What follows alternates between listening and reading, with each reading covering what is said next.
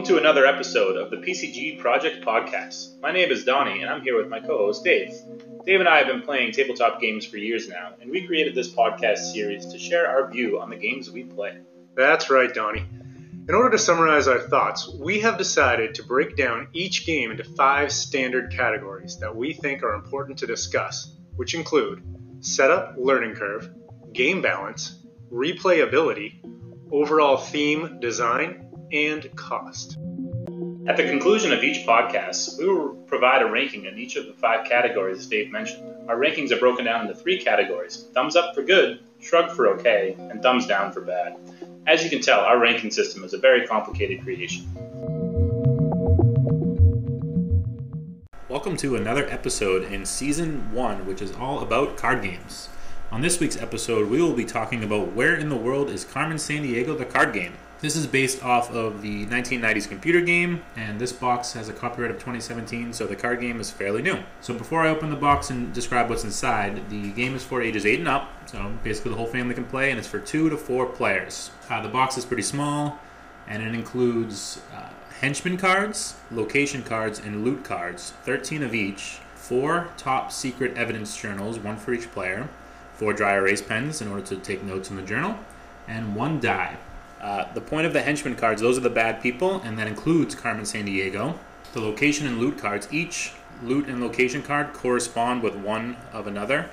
Um, so, if, for example, there's New Delhi and Gandhi's glasses, that's one of them that correspond with each other. And the evidence journals are to take notes as to where you know each loot and location cards, which Dave will go in a little bit later. The die, the point of the die, it has three different markings on it. One for each type of card so a, a, little thumbprint for the henchman a little dollar sign for the loot and the globe for the location and the setup of the game so we played with two players and with two players you get three cards each. With three or four players you get two cards each but with, when we played we did three cards each and in the center there was three cards. So the way that works is there's one location one henchman and one loot in the center and three location, three henchmen, three loot cards for each individual player when you play with two. So I'll kick it over to Dave and he'll start just to describe the rules and the gameplay. Alrighty. So basically, the point of the game is to catch Carmen Sandiego, right? So what you want to do is find out where she is. So to do that, you roll the die and land on whatever symbol it lands on, basically described by Donnie there. What you really want to do is find out by rolling the die what cards are going to match each other. You keep very detailed notes in your little handy dandy notebook there, and once it's easy to follow, right on the notebook.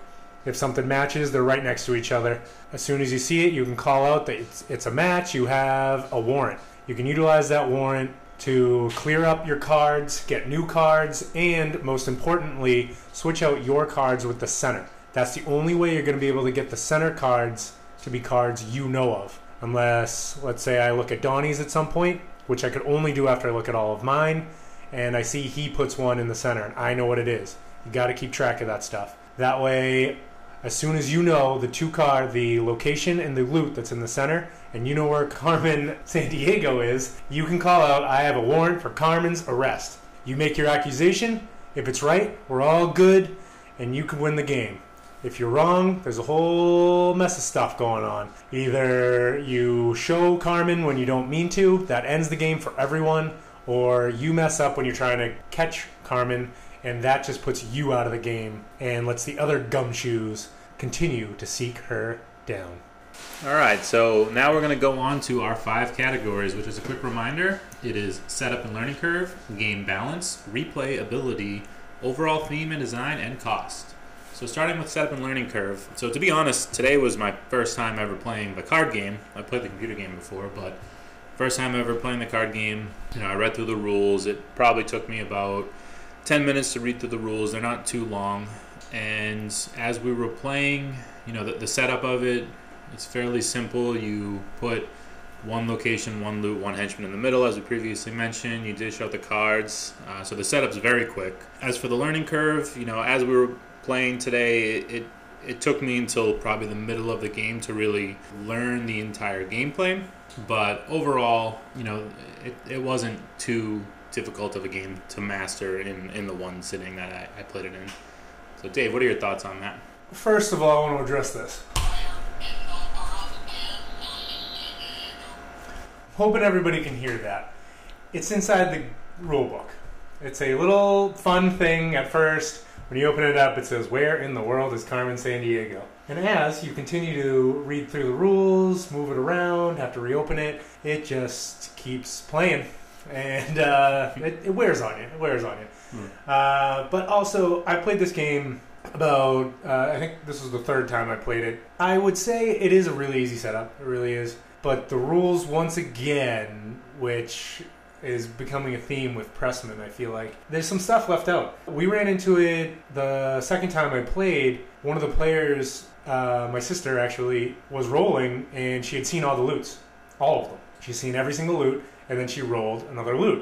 It wasn't because we were going too slow or playing poorly. She just was constantly rolling loots. So we determined the ruling was she gets to reroll because what are you going to do at that point? She waste a turn because she just got a loot. We dove into the rulebook again and it just wasn't there. It was just if you've been listening to a couple episodes, you'll definitely find a theme. I'm not too happy when things are left out of the rules. But overall, the setup, like Donnie said, is, is super simple, very easy to do. You don't need a big table, and you really can. Donnie and I just played it. He popped in, read the rules real quick, and he learned how to play just as quickly as I was able to play. Not bad. Either way, let's move on. Uh, game balance. Yeah, so for game balance, um, so you know the, the whole point of the game is to basically identify all the locations, cards, and henchmen, and you want to know more than your opponents know, and that gives you the advantage. That lets you know where Carmen is and where the locations are, and it lets you be strategic and, and put the correct location on, and or loot in the center in order to win the game. You know, there, there's some luck to it, as Dave mentioned with his sister playing, where if you just if you just roll loots every single time, you know, you kind of get screwed. But for at least the the times I've played, it, it's it was balanced. There's a lot of strategy to it, and I'd say that over time, as long as you know how to play and you're strategic about it, you'll win a decent amount. Yeah, uh, I have to agree. Um, I do want to jot in. I had uh, one of our listeners write into me and uh, ask about game balance, and I think Donnie just kind of explained it pretty well there. When we go over our game balance, I, we're really kind of looking between luck and strategy. Can you win this game without having to rely solely on luck? If you can be strategic, which you absolutely can in this game. The game we just played, I snuck Carmen in the middle, having known where she was, and Donnie just was not rolling henchmen, so he had no idea what I had or anything like that, and I was able to sneak her in there, and, and that was really what helped me win the round, because he just did not know where she was, because you can't look in the center can't look at the center cards, which is so it was a good play. I mean, obviously these games are card games, dice games. There is going to be inherently luck to it, which was what Donnie was talking about with the dice roll. But overall, you can't get much more balanced than this game, I think. Yeah, I agree. So the next category is replayability. So you know the, the first few games we played, you know, we kind of rated this category high. We liked to play over and over again. And I'm gonna be honest, this is the first time I played this game. As Dave mentioned, he won, which he so shamelessly just mentioned. Um, first time ever, and uh, you know, I don't have a urge to play again as opposed to the other card games that we've reviewed that I really did want to play again. Like I had the urge, I really wanted to beat Oregon Trail and the other two games, Dungeon Mayhem and um, what was that? Actually, it's escaping me right now. Exploding Kittens. Exploding Kittens. Sorry, but those those games. Probably like, your favorite. Yeah, that would yeah. So like those ones I wanted to play over and over and over again. This one I'm kind of all set. One was enough for me. Yeah, I would say in accordance to replayability, I suppose it is very easy to replay because it is a quick game. But I, you know, I'm uh, I'm with Donnie on it. I played it three times just over the weekend here. It's nothing that really that's gonna make me go back to it too much. I did smoke Donnie today. He it was like nothing, you know. But that was also the first time I've won out of three times. But either way, yeah, I got to agree with Donnie on it. I- There- I would call this a transition game between Dungeon Mayhem and Exploding Kittens. We might play one of these. That, it's kind of a tran- transition game feel to me. Yeah, it's definitely something to cool to have in your collection to bust out when no one else has played it before to teach them a new game. Right. But it's not you're not going back to it every.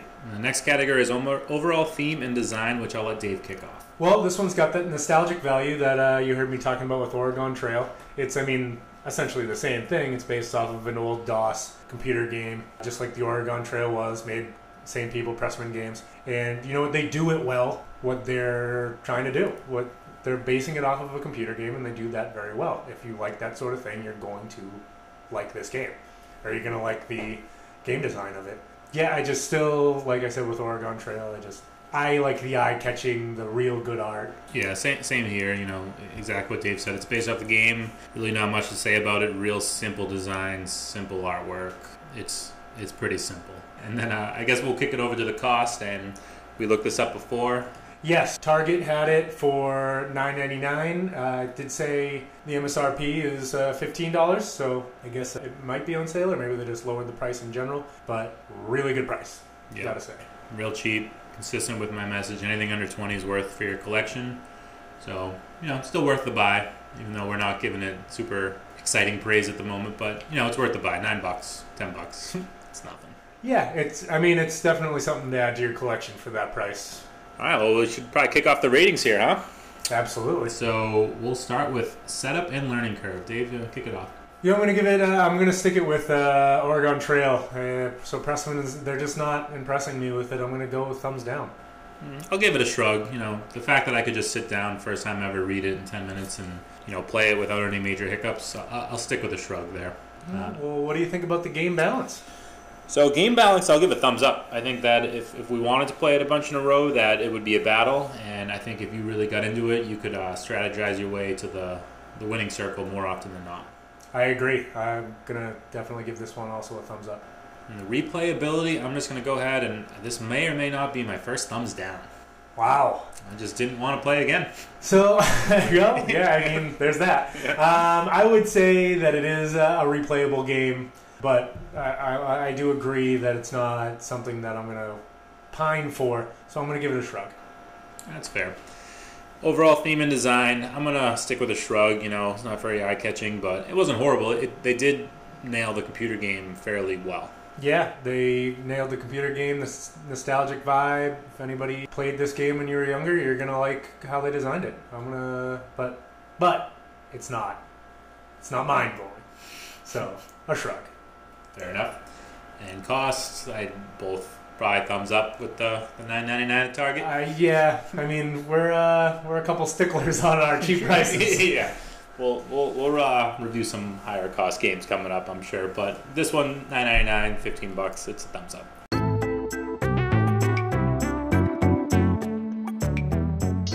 For joining us for another episode of the PCG Podcast. We hope you enjoyed our review and rankings. As always, you can find us on anchor.fm under PCG Podcast or anywhere you find your podcasts. If you have any questions or comments, you can find me on Twitter at Defunkafoo. And all episodes will be submitted and accompanied by a blog post on my website, defunksgeekdom.com. Thank you for joining for this week's episode, and until next time, keep playing and game on.